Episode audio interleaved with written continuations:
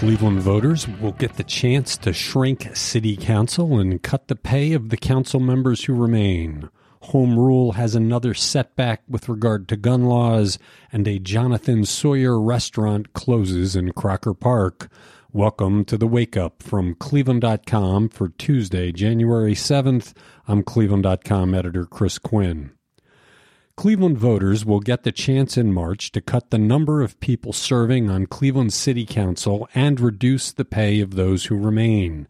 An activist group called Clevelanders First collected enough signatures to force those questions to the ballot.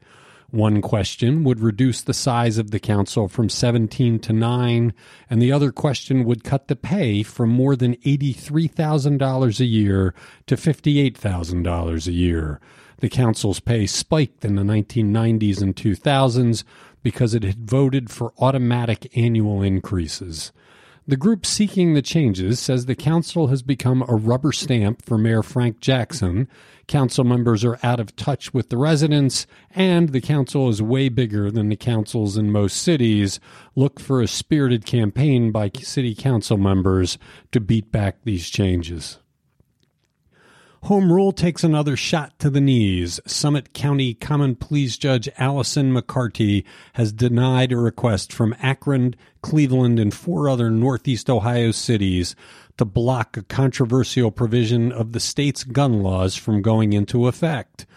The law in question would block cities from passing gun laws and allow gun owners who believe the cities have violated their rights with illegal regulations to sue the cities and get damages.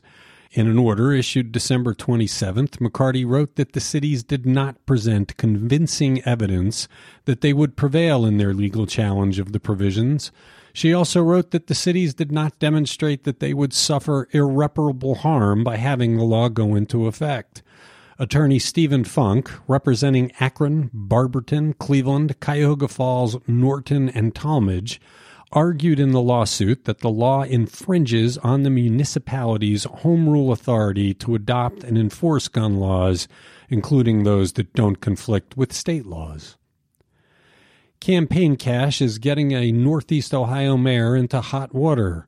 Lingering legal questions surrounding Newburgh Heights Mayor Trevor Elkins' year long misuse of his campaign account will be the subject of a state hearing later this month.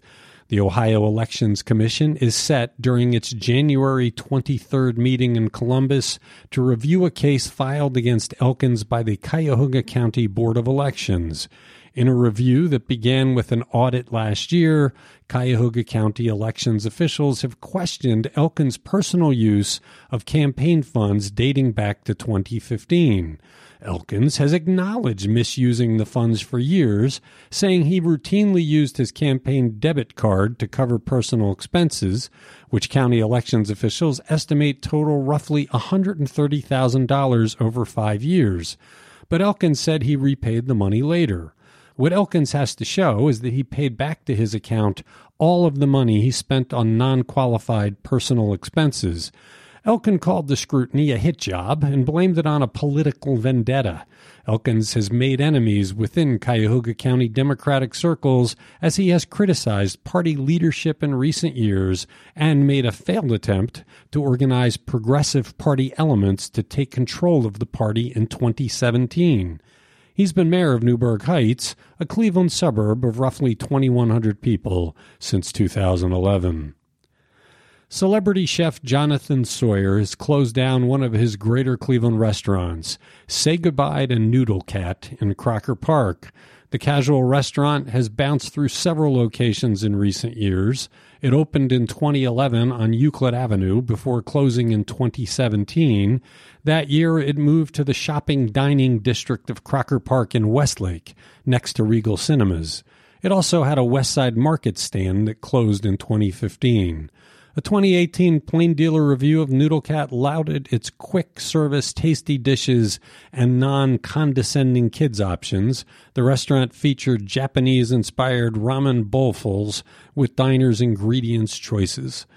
Cleveland.com's Marc Bona says Sawyer has been busy in recent months. He opened Seesaw in Columbus and Sawyer's, an anchor in the Van Aken district in Shaker Heights. Recently, the Greenhouse Tavern, his flagship restaurant on East 4th Street, was applauded as one of the most important restaurants to open in the country in the last decade. Thank you for listening to the Wake Up from Cleveland.com.